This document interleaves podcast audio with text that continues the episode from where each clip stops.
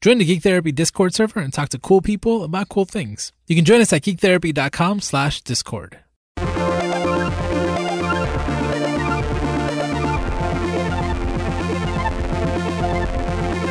Welcome to GT Radio. At Geek Therapy, we believe that the best way to understand each other and ourselves is through the things we love. And I love D&D, so that's what we're going to talk about today. How are you doing, everyone? Yay! Yay, D&D! That's right. I'm changing it up. I'm the leader today, and I don't introduce everyone by name. It's- that's see a status quo. Brandon the Usurper. Mm-hmm. It's over. I'm the DM of this podcast. So, how's everyone doing today? You just asked us. Are you still good? Yeah. Okay, good. I'm it's kind of weird not having Josue here. I but know. It is a little weird, and we miss him, and we know that he misses us dearly. But I'm really excited that he's trusted us with the reins of this podcast that he's he's had for so long. That really it's a meaningful thing. It's a big honor, and I treat that that responsibility delicately. You know, I don't want to mess this up. Don't do it, Brandon. Don't mess I'm not it going up. to do it. I'm not going to do it. So let's let's talk about Dungeons and Dragons for real. So I gave a little preview last week about what we're going to do, and this week we're just kind of talking about D and D generally. After this, we're going to all play D and D together. I'm excited about that. I'm looking forward to hearing about what the two of you think about that. And then after all the listeners have had a chance to listen to us playing D and D, we're going to do a debrief episode, kind of like a Talking Dead episode of our own D and D show, and we'll answer if the listeners had any questions. And as the DM, I'll answer whether or not any of you had any question. uh, I'll answer any questions that any of you might have had about the game. So I'm super excited about it. But what maybe to start off with, I thought it might be fun and fun because I don't totally know the background that the two of you have with Dungeons and Dragons. So anyone feeling comfortable just sharing kind of what's your experience with D&D or what's your what's your what's your backstory with D&D? Backstory with D&D. I just did a whole blog post about this on Therapeutic Code. Perfect. So I played a lot of RPGs in like middle school and high school, but it was mostly White Wolf RPGs, and I hadn't okay. played uh, any D and D until I finished college and went into some uh, lived with a bunch of roommates, and one of them said, "Want to play D and D with me and my friends?" And I was like, "I got nothing better to do." So we sat down and made a character, and we are playing 3.5. So it Oh, took okay. me five, four or five hours to make this character. I was up till four in the morning with my DM, and I was miserable making the character. I no. was so overwhelmed, but he sat there with me and held my hand through the Oh. whole thing. Uh, and I ended up having a blast when we started playing, but I definitely was starting to get scared off with how Sure. intensive character creation was back then. And the campaign was great. Uh, I had a lot of fun. I was nervous about role playing because it Mhm. had been a bit since I'd been role playing. And then my friend, who was the DM, uh, passed away in a motorcycle accident, Well, I'm sorry to hear that. and that was really hard. uh, yeah. so I hadn't played D and D in ten years Okay. until I started playing again two weeks ago, Okay. and uh, I was really nervous about that, and it went really well. I had a lot of fun, and I can talk more about that probably later. The but um, he. I, I feel like my friend would be proud of me for, for trying something new, and it had been so long since I played that my I was rusty on my my creative muscles, and Sure. I feel like my backstory for my character wasn't as as detailed as some other people in my group, but uh, I still am happy with where it's going, and it's fun to be back in it. And fifth edition is so much easier. Yes. yeah, I love all that. So you skipped right over fourth edition. I did. Mm-hmm. That's I okay. avoided it. And now fifth editions been around for a while now. It has, yeah. It's Yeah. it's had a few years now, and it's certainly, I think, played a pretty big role in the resurgence of popularity and how common D and D is for exactly kind of the reason that you described.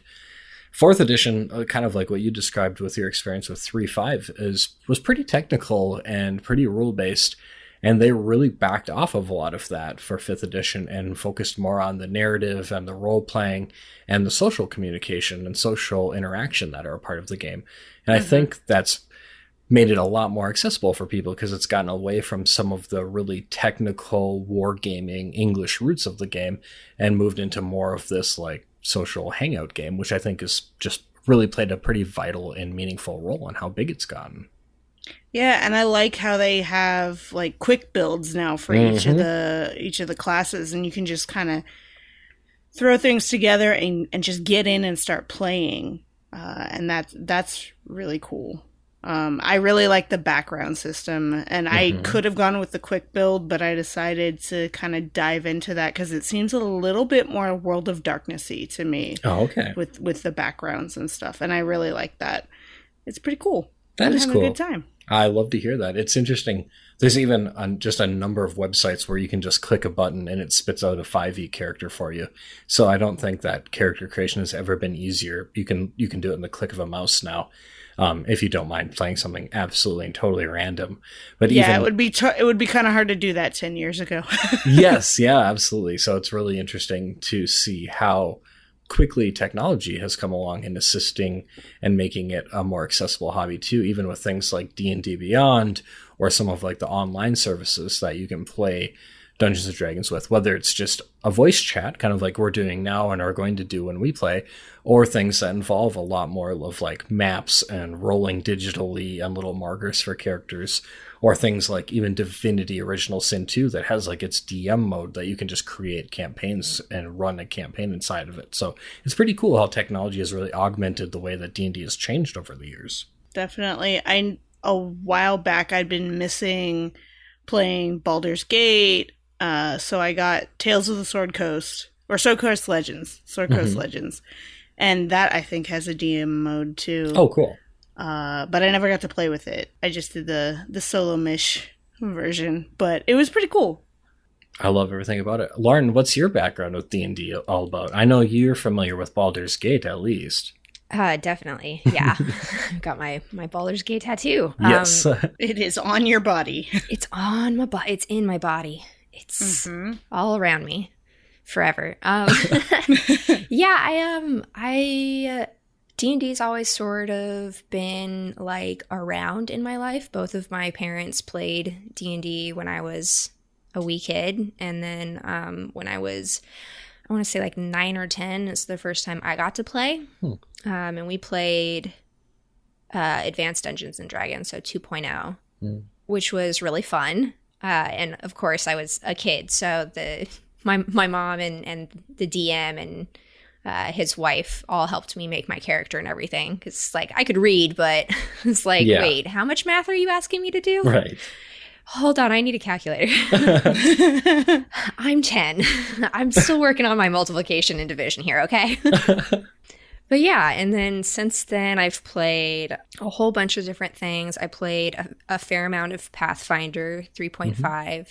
I've played uh, one campaign of fourth edition, and I've played one campaign of fifth edition. Um, I know fourth edition got a lot of hate from mm-hmm. uh, longtime fans of D&D, but um, it, it actually ha- has been my favorite game I've played so far. So oh, I have a really hard time hating 4th edition just because I had such a positive experience. But um, a big part of that was like I had a really, really cool DM who was just like, you know, rules are cool and useful, but the point is for all of us to have fun. So if you come up with something that's not necessarily supported by the rules, but it sounds fun as hell, we're going to do that. Nice. We're just going to do it. And I'm like, yes. Uh, some of the coolest fights in that game. That was so great. Um, and then I've played, oh, what is the, um, the Warhammer 40k RPG called? I don't know off the top of my head. Um, ooh, I cannot remember. That's my brain is melty, but um, it's it's you know based off of the 40k universe with space aliens and mm-hmm. marines and fighting and everything. I played a game of that, and I've played a couple of games of um, this a campaign called, or not campaign, uh, I guess world called uh, Midway City, which is like this sci fi uh, sort of 1920s slash Blade Runner kind of stuff. It's very, very cool. cool. And then, um, oh, what else have I played? Oh, oh, um, one of my favorite games is uh, this like real low key game called Kobolds Ate My Babies. oh, that's so fun. It's so fun. I've played that a handful of times too. I love that game. I think that's a great game for people who are like, I'm interested in the idea of doing like silly role playing, but um, please don't ask me to make like a million character creation decisions. Sure. And so it's just like, you know, roll 2d6 and whatever you rolled is on this list and then that's your background. Oh, okay, cool. Makes it very, very, easy. You're a kobold. You have uh, a hat and a backpack, and that's it. Keep it simple. Keep it simple. I like. What that. about you, Brandon? What's your D and D background? Um, my D and D background, my backstory, if you will. I actually started with fourth edition when I was in college. A friend and I picked up just the uh, red box that they had put out for that edition, and messed around with it a little bit, and then maybe played a couple times sporadically throughout college, maybe just a Saturday afternoon kind of thing with fourth edition. Really liked it, but just had a hard time getting a group to play regularly. Um, so it wasn't until um, I was in graduate school that I started playing D and D regularly with a group that I still play with, which, gosh, at this point must have been three or maybe four years ago. Now we started playing. Oh, it had to have been four years at least and that's been really fun. So we started with fifth edition, of course, and we played through. Let's see here, one, two, three. We're on our fourth kind of campaign now, I think. I think that's right. So that's been a lot of fun. I took a, a turn at DMing myself. I DM'd an entire campaign called Curse of Strahd, which is a pretty awesome remake of the Ravenloft campaign uh, of old. And so that was really cool. And it, has been a lot of fun. The group's evolved um, in the number of players and the, the people who are playing. It started off kind of interesting because we played on Saturdays for anywhere between like four and eight hours. Um, and eight hours is too much D and D for me. I, I very admittedly, that's I, a lot of D and D. It was pretty intensive, and that that included a lunch break. Um, but it's still my brain was pretty well fried. A six hour session is pretty comfortable for me, and four is probably ideal for me. But we did pretty consistent eight hour sessions every week, um, as long as we could. And then as our we finished that campaign, well, actually, that campaign ended interestingly, and maybe I should circle back to that. But when we did finally finish it, and the the players in the group changed, there was just differing work schedules, and it, there was people for whom eight hours a week was just an, an, an unimaginable amount of time to play. So then we moved down to like two or three hours a week, um, which is a lot more manageable, and that's pretty much what we've been doing since. Um, so it's been a lot of fun, and I've played a number of different characters. I've played uh, a ranger and a rogue and a cleric and a fighter now. Um, like I think I mentioned, but DMing, I prefer DMing over playing. I just really get into telling an interesting kind of fun narrative and trying to hook players in on like cool plot elements. And I kind of like, you know, especially with Curse of Strahd, there's a lot of like weird little things you can do. Like I put the main villain's face on the money, and my characters were just constantly paranoid that he was like scrying them or spying on them through the money somehow. So they were like gonna ditch all of their money in like a stream, but it was just totally normal money. so there's just so many like neat little things that you could do to mess around in that campaign, especially um, that made it a lot of fun to sort of tell the story. And I think my love for the D and D certainly roots back to early RPG video games, certainly Elder Scrolls, I think played a pretty pivotal role.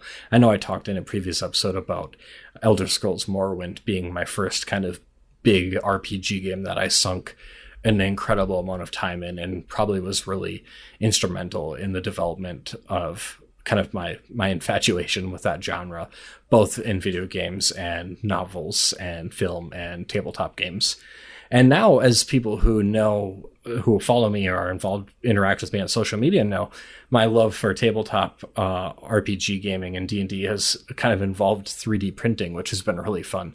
Um, I have a, just a stack of miniatures sitting in front of me, like well, 1, 2, 3, 4, 5, 6, 7, 8, 9, 10, 11, 12, 13, 14, 15, 16, 17, 18, 19, 20, 22, 23 miniatures, and four brand new pieces of terrain that I finished printing um, so today. So jelly. Yeah, so the terrain is really cool too. It's like modular dungeon pieces.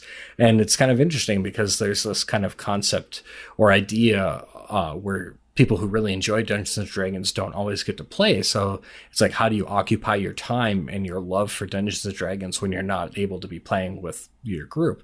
And I finally kind of successfully landed that for me. And it's in like the, the immense like factory like production of, of miniatures and things related to the game for me.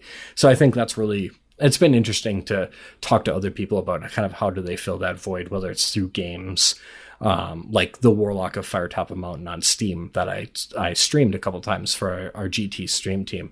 That's one way to kind of fill that void, or like uh, choose your own adventure books or things like that. So it's kind of interesting. That's that's sort of my background and how I got into it, and and kind of the way that I I still play today, but not as much as I would like, and that's kind of my way of filling that void um, when I'm not able to play. So yeah, that's my that's my love. Do either of you kind of have any of those things that I don't know. Do you do you do things that kind of fill that RPG uh, void for you when you're not able to be playing games or anything like that too? I think for me, playing video games, especially RPGs, was helpful in that like 10 year gap that I had. Mm-hmm. I definitely felt an itch, but I wanted to find a good fit with a DM. Right. Uh, especially since he was the only DM I had for uh, for D and D. Um, so yeah, a lot of video games, a lot of um, reading Forgotten Realms books. Oh, Those are my, yeah. some oh, of yeah. my favorite uh, fantasy books. And my first fantasy novel that I read was a um, was a uh, Forgotten Realms book. It was I think was it Spellfire? Okay. One of the Ed Greenwood books that's kind of dating myself. that was pretty old by now. I, I like the Drizzt books. Yeah. I like. uh He's my favorite. I I love uh Rangers. So mm-hmm. there was a not long... everyone can be a a, a dark elf. Uh, that's true. Ranger, though. and it was funny because there was a long period of my life where my friends almost relentlessly picked on me because all of my RPG characters were based on Drizzt. And uh, of course, now uh, hard to play a drow elf because they experience a disadvantage at pretty much everything they do due to their sunlight sensitivity in 5e. So I've always like tiptoed like, do I really want to play one and just roll with disadvantage for like the whole campaign? Probably still worth it, like for my love for that character. But I haven't I haven't taken the plunge yet, so that's really cool. the The novels are a lot of fun. I remember I used to RP uh, do some RPG in um, AOL chat rooms a long time mm-hmm. ago. God, that dates me even more. uh, and I remember playing with a friend of mine, and he had several different characters on his various screen names. And then I started reading the Drizzt books, and I was like, every single one of his characters is a rip off of oh, one sure. of these. These he had a Drizzt one, he had a Wulfgar one, uh, he had a Bruenor one. Oh my gosh, it was ridiculous. That's really cool. Those books are a lot of fun. An- they are another, so much fun. Another thing I'm sort of curious about, I, I want to talk about like a lot of the positive aspects of Dungeons and Dragons and how it allows or serves as a vehicle for connecting with people. But it has kind of a, a little bit of a bumpy history in that like there was a time where D&D was pretty strongly like associated with like satanic worship or like r- like doing real life magic and like dying by suicide and things like that. And it's interesting for me because as I've really gotten into the hobby over the last couple of years, I've seen that there are still some remnants of that that exist, which really mm-hmm. surprised me. I think I shared on the show previously how I once in- invited a group of people to play for just a one shot in one afternoon. And one of those people told me like, no, I'm Catholic. I can't play that. And there's been a couple little things like that that I've picked up on over the last couple of years. So that's been kind of an interesting thing for me is to kind of see some of those remnants of of D and D being associated with such negative or or what's perceived as negative things Um, ha- has either of you ever experienced any pushback or any of kind of that darker side of being involved in the hobby before? Lauren's laughing. uh, yes. Okay. Um, I thought that was going to be your whole answer. Yes. that's, Duh. that's it. No, I mean, honestly, uh, it's sort of maybe surprising to me that that both myself and my sister still play uh, D and D and D and D adjacent uh, role playing games, tabletop games, because um, we both had uh, bad experiences with my dad's friends who would come over once a month to play D and D, and it was really cool that we got to participate. But it was really not cool to have like. 47 year old dudes hitting on Yeah. a 12 and 14 year old Mm, That's gross. not great not ideal. not ideal um yeah i've i've also like just in like general interactions with people in like game stores or you know other things that are sort of you know, related to D&D and I'll be like, "Oh yeah, I you know, I grew up playing D&D." And there's always this sort of like, Prove "Wait, it." really? Nah, you didn't Mhm. really play it. You played The Sims. Like, you don't know what D&D is." And I'm like, "Uh, I have like an old ass monster manual I can go get. You want me to go get it for you?" Right. Uh, it's yeah. Um, definitely experienced some bullshit uh, in that way, but I've also had lots of really great experiences. I've had friendships that have basically developed on a platform of of playing games together and having that be our main interaction and now we're very close friends uh, Mhm. and stuff like that i mean even you know moving away from tabletop gaming even into um, like i put I put a lot of hours into fallout 3 and um, skyrim and mass effect and those all have role-playing aspects to them as well. And being able to even though they are single player games um, you're not cooperatively playing with other people you're still able to have like a social element to it because you're talking about like oh well what did you do at that part where you got a choice to do this? Or you know what what build did you go with? Did you find that special weapon?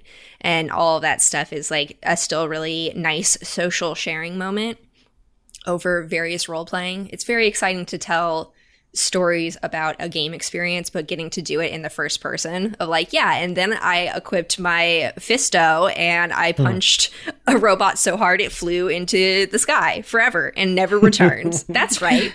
I'm an unstoppable robot punching monster. yes.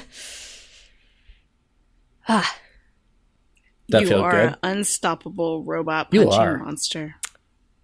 well, I mean, that was back then. Now I'm I would rather be an unstoppable robot smooching monster. That is uh, so on brand. Makes me Uh, want to yeah. play Into the Breach. Into um, the smooch. Yes. So, I mean, that raises such a really good point, too. And what I think is one of the really big, strong, uh, you know, strong, what's the word I'm looking for? One of the really great things, I should say, about about tabletop pl- role playing games and D and D um, is included in that umbrella is that social connection. I have also developed pretty cool friendships with people who I wouldn't have otherwise met because we met through D and D and kind of gotten to live through these really neat, albeit imaginary, stories together, which has been pretty cool. Um, so I think that it has a lot of great even mental health kind of things. So getting out regularly and having something to do in your schedule is a really good thing and having regular socialization with people presumably if you're if you're with a group of people who's you know uh, accepting and a group of friends I mean that's a really positive thing for a lot of people so I think there's a lot of really cool things that you can get out of playing D&D especially when you're in a, a good um, positive environment like that. Your story, Lauren, reminded me a little bit. I'm remembering back, I think I shared it with all of you, some kind of nasty tweet that was going around um, Twitter about how this man didn't include women in his D&D group. And I don't remember his exact reasoning, but it was very gross and misogynistic. And people were very much dunking on him. Uh, and it was very, very glorious to, to witness. But it, it did... Uh, it, it reminded me a little bit because that's not something I ever experienced of and I know we've talked about this term and and not everyone loves it but a little bit of like the gatekeeping that exists sometimes in this hobby in this community that keeps yes. keeps women away or keeps other groups away and I think that's just so gross and so disappointing um so yeah, I, I, there's there's certainly I think a lot of good to be had when you can play D and D with the right people, but there's still room for improvement in the community as a whole. Now I think Wizards of the Coast has done a nice job of making D and D inclusive, um, just with the kind of representation that they try to do. So I think that's one good thing, and I think there are a number of really well known people who are involved with the community that also bring those kind of values that I think are really good. So I think definitely movement in the right direction, but I, I can't wait to see it become more and more inclusive and then get more and more people involved with the hobby as a whole. Yeah, yeah, I, I agree. I think you know, even though I've had bad experiences and I know that there's definitely darker aspects to uh, the community and to um, D&D itself, I mean, you know, if you want to get real nitty gritty with it, talking about like racial bonuses and mm. class mm. bonuses and, yeah. and, stuff like that can can you know there's a lot a lot to unpack there, mm-hmm. um, and sometimes you know that's not what D and D wants to do. They just want to.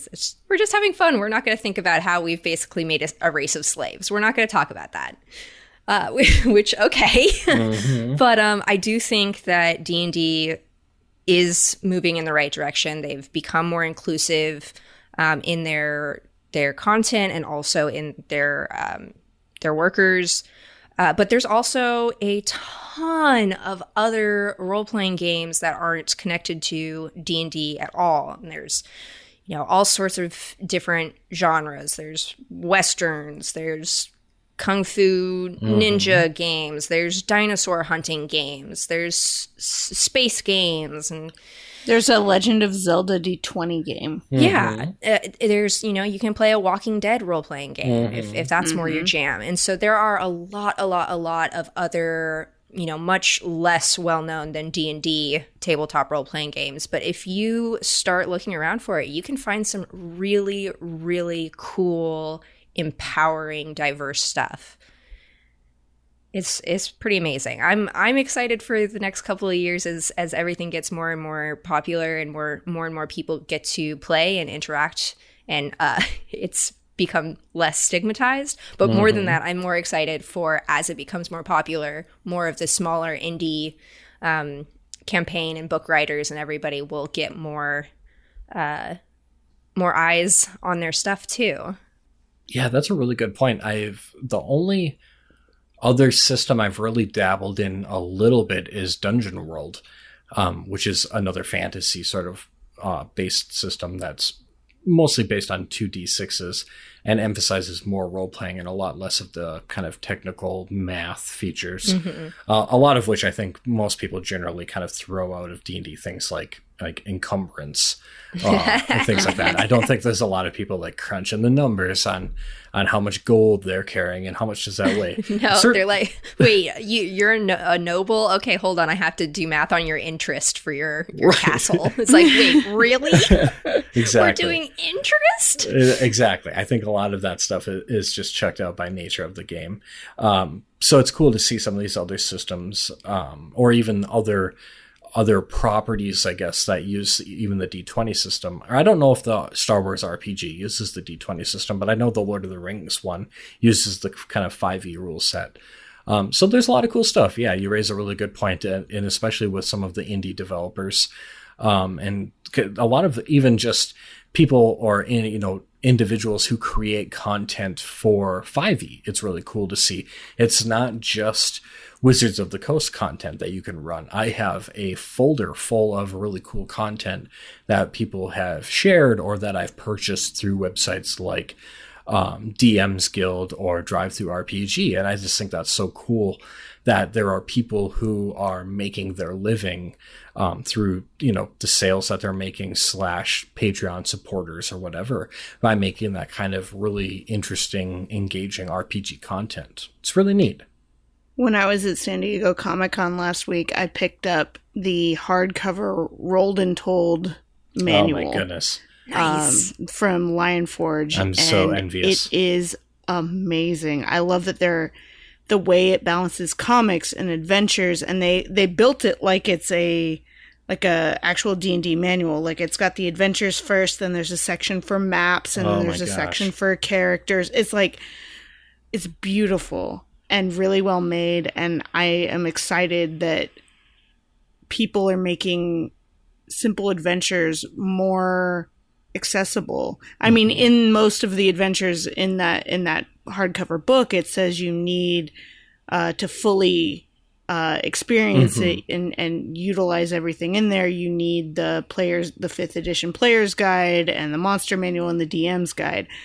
Um, but it it's still wonderful, and it, it's not just Wizards of the Coast, and there's very different types of people writing the the adventures for those for for Rolled and Told, and it is amazing. Yes. Can't recommend Rolled and Told enough. I think I have every issue except the latest one that's waiting for me at the comic book store. I just got a text uh, last night letting me know that I could pick it up today. So, yeah, I actually have to go right now. Um, Okay, that up. So, bye. bye, everyone.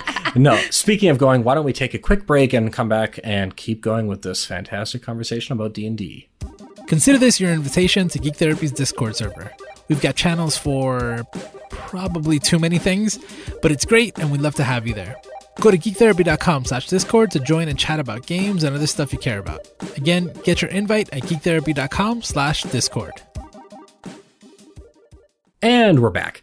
Why don't we talk a little bit about why why do the two of you uh you know with your both of you have very specialized training and very um I think profound insights kind of cashing in on those why do you both think that d&d has gotten so big? Because it's never been like it is now. I I mean it's just unbelievable. You've got things like critical role that has ha- had the biggest kickstarter of all time for all of i think even all of time going forward. They they've already it's determined. It's the biggest ever. They closed kickstarter. Um, you've got d&d just being so popular. You have celebrities playing d&d you've got podcasts and other live streams. I mean it's huge. So why do the two of you think that's happening? I've got two word answer for you. Stranger. Things. okay. Absolutely. Tell me more I mean, I ha- I'm still on uh, season two of Stranger Mhm. Things. I'm trying to catch up because there I know there's so much good stuff in there. But when So you're good. married and you both don't have time to watch stuff together, you, and you both are like, "No, you can't watch it without me," things end up lost. Um, right but I think that a lot of people with the nostalgia factor, like connecting to those characters from the 80s and watching these kids bond over D&D, I think that got people interested that might not have been so interested or scared to play when they were younger because they might have been bullied. Um, geek culture in general has become not just on the outskirts, it's mainstream now. Mhm. Uh, you look at the number of people I just had to wade through to get from one end of a convention center to the other, right uh, and D and D was everywhere there. oh sure Uh, you say Critical Role. Dark Horse has comics that are Critical Role Yeah. comics. It was one of their exclusives. Uh, was was a um, Critical Role um, comic book. Mhm. Um, and I think IDW is putting out uh, Baldur's Gate comics and, Mhm. and all kinds of different comics that are D and D themed. It was literally everywhere. I saw the Rick and Morty yes D and D book at two different booths. you booths, sent us a picture and it was sold out by the end of Saturday. I think Mhm. it was. It's just booming. Um, I think that these companies and uh, Wizards of the Coast and other companies that are working with D and D uh, material and licensing are just picking up on the zeitgeist and like picking Mhm. up on where things are going and it really is a nostalgia thing i think for people who do play d&d or did play d&d and want to continue to do so but also for those who never really tried it and are like what's this thing that everyone's talking about that looks kind of cool those kids seem to be having a good time playing d&d and having adventures I love adventures. I love adventures. Adventures are amazing. Let's be adventurers, guys. Mhm. Yes. We're going to be. Yeah, I mean, I definitely agree. Stranger Things has has definitely helped the resurgence of D and D's popularity and and existing in the the zeitgeist. Um, but I also think part of it is that we need these kinds of games in our culture. We need, uh, you know, playful pretend games that are not just for you know three year olds but also adults need need opportunities to imagine and pretend and do silly voices and and spend face to face time with other people who you know they can be silly around. Um and i think that you know 2016 to 2019 uh, a lot of people have been needing that that sort of escape that sort of i'm gonna put a pin in real life and for you know two or three hours me and my friends are gonna you know pretend that we live in a totally different world with totally different problems that we absolutely can handle as long as we try hard enough uh, i think it's i think especially for people who aren't you know old enough to really get the nostalgia factor I think that's a lot of it is like this is becoming a socially acceptable way to to play and sort of disengage from from real life. Yeah. I, I think you're right, Lauren. I think so. My nephew is in the D and D group we just started out. He's he just turned 23, so he doesn't have that nostalgia factor necessarily. But he grew up with me as his aunt, and so he's a big nerd. um, I got him hooked on WoW when he was younger, uh, and I think when he realized he could pl- basically play WoW in person with people, Yeah. he thought it was pretty cool. it's so cool. Um, it's so cool and so fun and um I can see him he's the kind of guy that likes to break down mechanics and f- make the best kind of build and it's been great talking to him about D&D and and nerding out with him in a way that I haven't been able to since uh I quit playing WoW, which hurt my heart. and so yeah, definitely there's other pathways and not just the nostalgia factor, but like he sees a way to be in the room with people Mhm. and and get to play and have interactions and he's fitting in perfectly with my friends and it's wonderful. Uh Yeah, Yeah. that I mean that's sort of the magical thing about D and D, and I don't think that that's a, a you know fifth edition new thing. I think that that's sort of the magic of D and D is that depending on you know what what you want out of the game, you can play it different ways. I mean, this is very you know based on who you end up playing with and who your dungeon master is and everything. But you know, if you're more about the um, the mechanics and breaking down the math and trying to build like the most perfect Jesus hero of all time, like there's you can play the game that way. If you are more about like I want to like just tell a really goofy story that my friends and I improv, uh like you can play D&D that way too. And as long as you find, you know, people who are on the same wavelength of your playstyle enjoyment, then you can have so much fun playing D&D. And then even within one group, you can have a lot of different motivations. Like I said, my nephew wants to build this awesome fighter and uh, and be our tank. Well, we also have Jessica on the Queer Comics podcast uh, in our group, and her character is a tiefling bard named Yas Yes. that plays a magical keytar. Yes. it's amazing. Uh, so she's having a lot of fun just playing, and she's never played D and D. It's her first time. Uh, so she's having a lot of fun building this interesting character that is probably the most mysterious out of all of the characters in our group. So I'm really excited to see where it goes. Me, I have the motivation of wanting to to just get back into things and dip my toes in. Eventually, I want to be able to DM, but I am not there right now. so, uh, I have our DM is kind of showing me the ropes and helping me figure things out, and it's it's great experience, and we're all coming together to to hop on this mysterious submarine thing and then go to Ooh. a pirate ship and fight some gnolls. So I love everything yeah. about it. Heck yeah.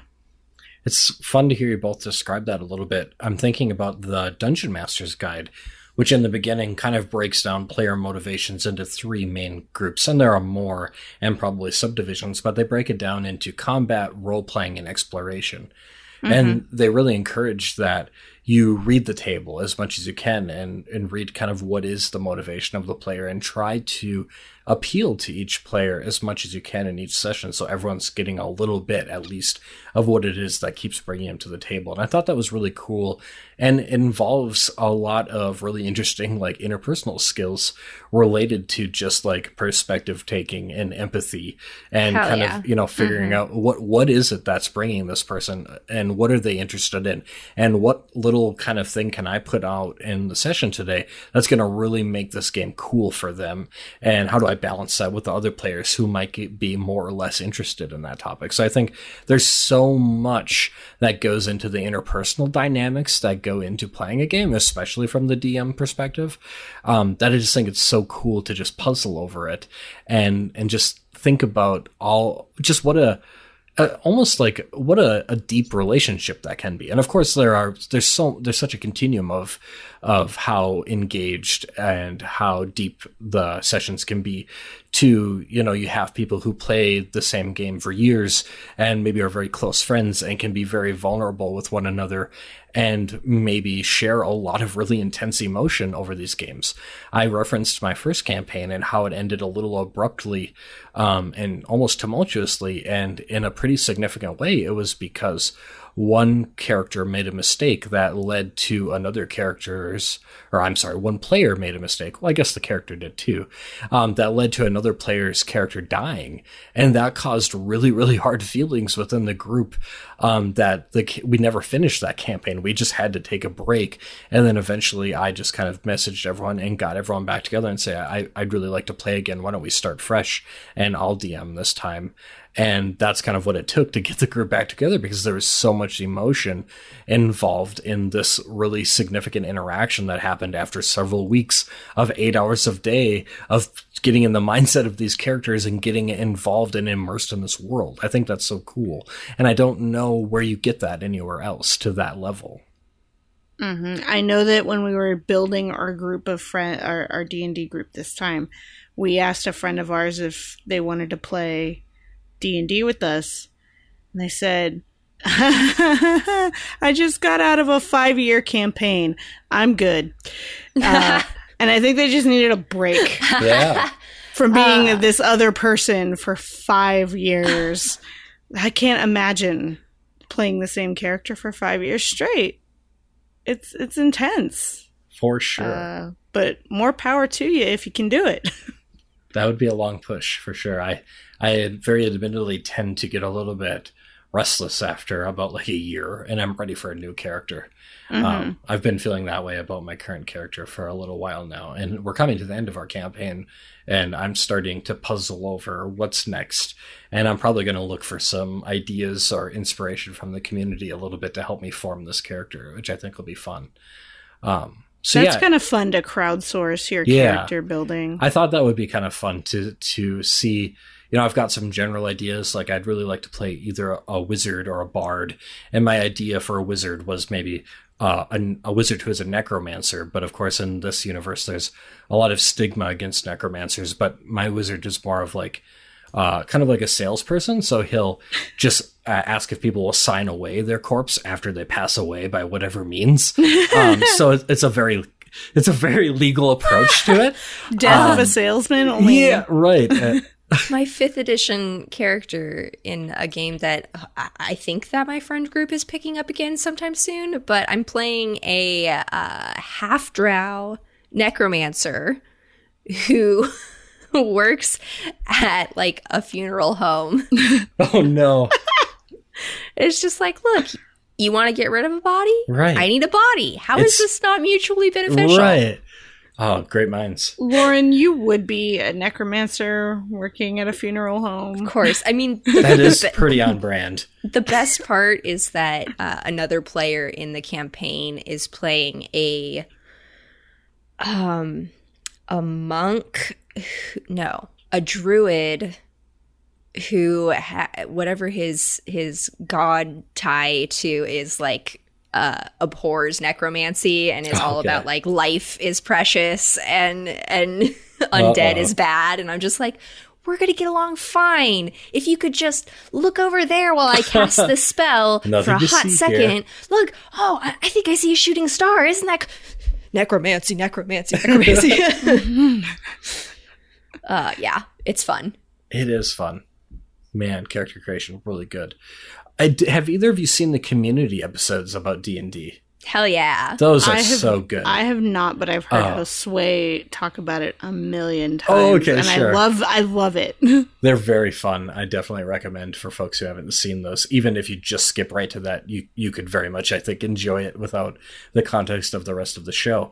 I think it's Yeah. interesting how D and D is portrayed more now in media, and I think that the the accessibility of D and D through streaming and podcasting has played such a big role too, because Yes. it makes it a lot less like abstract and a lot less like ominous and maybe like overwhelming from a distance if you just like i'm thinking about m- my favorite um, d&d podcast the adventure zone that's shifted away from d&d now but they had 69 very nice d&d episodes Nice. and uh, yes nice and um, they uh, they don't know how to play d&d good I guess to be gentle.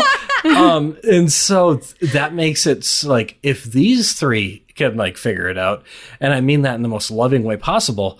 Uh, Anyone can figure it anyone out. can figure it out for sure. And I think that just makes it so accessible, especially in the first episode. They sort of break down their characters. And one thing that they did that I thought was really cool, I don't think it was universally enjoyed, was doing like the leveling up live and like kind of making these decisions and rolling for things.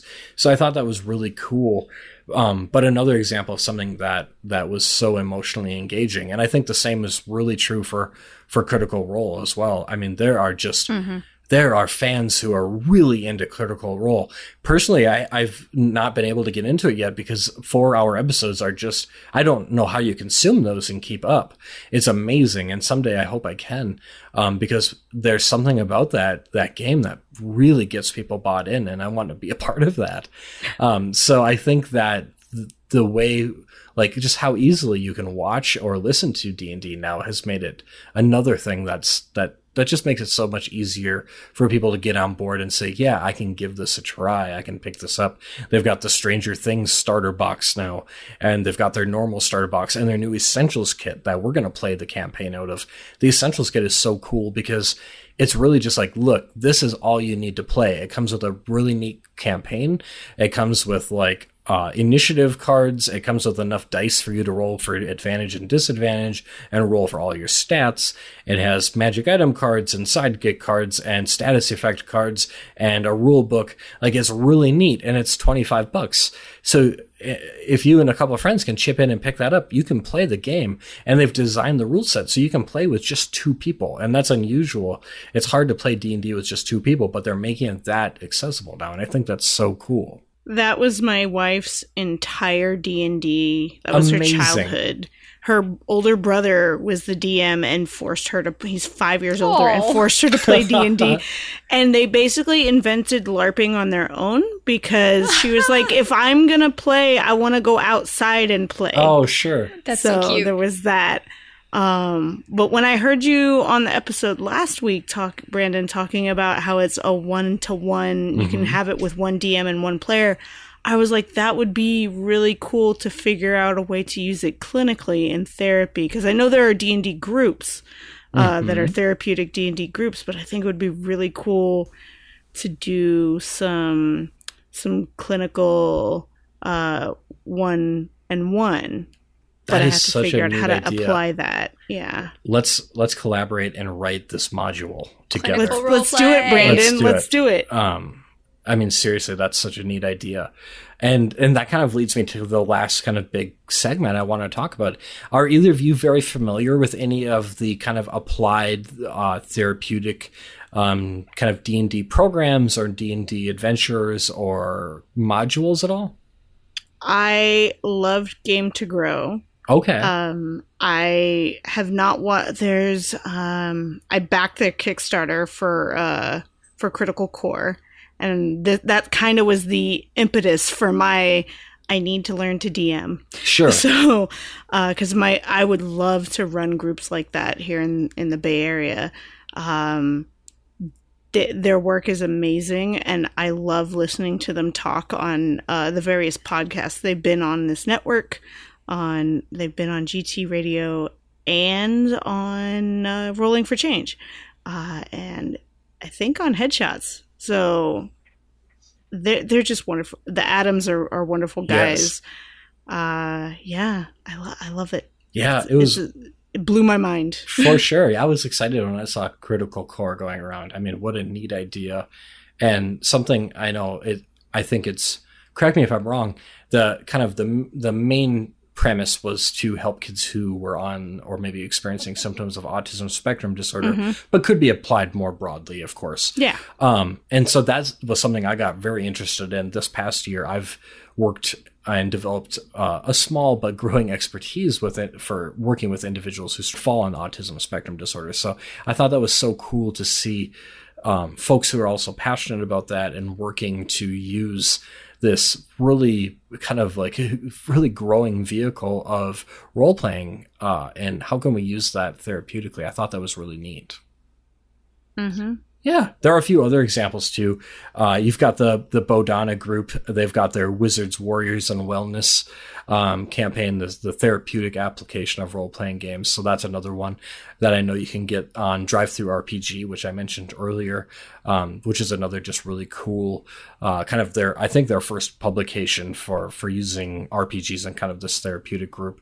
And then the folks um, through Take This have now published something they're calling Gardens of Fog which is another kind of clinically mm-hmm. or therapeutically oriented kind of RPG application, which is really neat. So it's cool to see this area growing and and D and D or role playing games maybe more broadly being applied or used in applied ways are used in therapeutic ways. I, I'm excited to see how that continues to grow. And I've constantly been puzzling over how, in my own kind of free time and, and, pers- and professional work, to combine those kind of big personal and professional interests that I have. Um, other people are doing it very successfully, so I, I just need to to find the time and the right idea to get there. But I think it's really cool and inspiring to see so many people doing such neat stuff like that. Mm-hmm. Definitely. And this may not be necessarily clinical, but after the panel I was on at San Diego Comic Con, someone came up to me and said that they were in a D&D group that was all therapists playing. Yeah. And I thought, ooh, that would be really interesting. Is that clinical role? Is no, that, no. Oh, okay. This is one that they started on their own, but I gotcha. cl- clinical role is very cool too. Yeah. Um, and then I thought about the fact that my DM is is very nervous about having a therapist in the oh, group because sure. he's like, I don't know. This is I've never had a therapist in the group, and I'm like, I my character is not your therapist. My character is a paladin. Damn it! And if, but my character in this group is very optimistic and and wants everyone to see the the beauty in the world. So it's very it's it could it could lean that way, but oh, I'm sh- guys, I'm not your therapist. I'm not trying to solve all your traumas because everyone else is trauma laden. and I'm like, why'd you guys do that to me? Look, I'll be your in-game therapist, but you are gonna have to pay me all of your dungeon gold. Right. I'm sorry. I charge 150 gold pieces in an hour. Yep.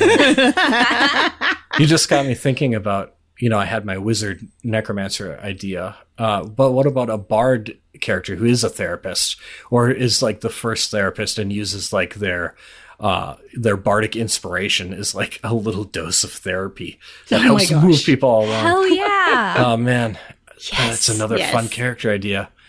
Uh, so many The, the, so should, many. We should probably start an, another podcast that just uh, workshops D and D character ideas. I guess that'll be our newest show. Um, that would that would actually be pretty cool because then you could have people just be like, "I like that one." Right, yeah, and, and play just, that. Just play it. Yeah, you could even like make the level one character sheet so people could just print it off and be like, there you go. If you like that episode, just play this character now. That's an idea. TM TM TM TM. Okay, as we get to the end here, we've covered a lot. The last thing I want to ask you both about is any thoughts or apprehension or questions before we play D&D together uh, in a few days. It's okay if there isn't. Hmm. I'm so friggin' excited. Yeah. Me too. I'm excited too, and I'm glad that I had the chance to play a different game beforehand so that there was not as much pressure Yeah. Yeah, on, you're on me or loosey-goosey. Brandon. Right. Yeah, I'm I'm very loosey goosey. Mhm. I am ready to go. I hope I make a character that's different enough from the one I have that I don't certain start uh, slipping in my my half elf paladin into into this. Uh, but it'll be interesting uh, to to be able to play and kind of compare the two experiences. I'm very excited. I think it's going to be a lot of fun. It's gonna be so much fun. It's maybe too much fun. We'll we'll never go back to the regular GT radio. It'll just be a It'll live just- play just- podcast. yeah. Sorry, Josue. Um, we broke your show. We really Um, swerved on you there.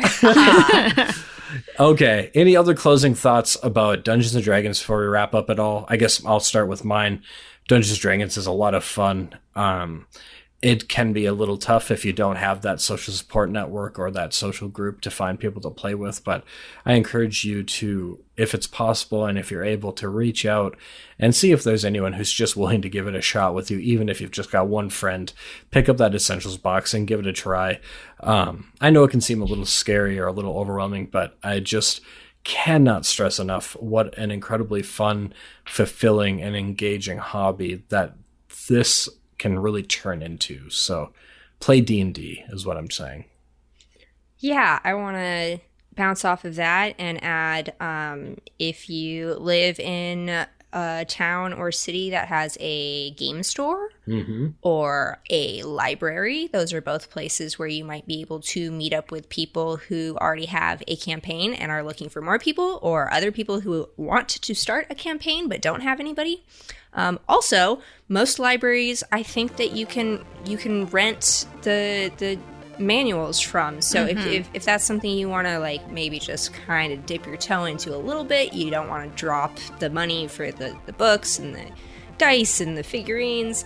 I mean, you will. Let's be honest, you're going to. But you know, give yourself a couple of weeks to just sort of flip through the book at, at the library and check it out first. Yeah, definitely. Um, D&D can be for pretty much anyone. Like we talked about, there's different ways to play. There's different reasons to play, and it it's just it's fun. Go do it. It, it can be che- it can be expensive, but you can also do it on the cheap. Like mm-hmm. Lauren said, you can go to the library.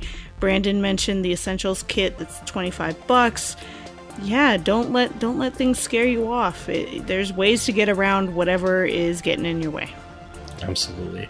I love it, and I love D and D, and I love everyone who took the time to listen to this. Can't tell you how much we appreciate it. And we'll be back again really soon with our own GT D and D episode. It's going to be a lot of fun. But in the meantime, why don't you take care of yourselves? Thanks for listening, and make sure to geek out and do good. Mm, bye. This episode was brought to you in part by our Patreon supporters. We'd like to say a special thank you to our Patreon producers this month Ben, Booney, John, Kat, Mark, Reese, Jamila, and Lydia. To learn more about how to support Geek Therapy and gain access to exclusive content, visit patreon.com slash geektherapy.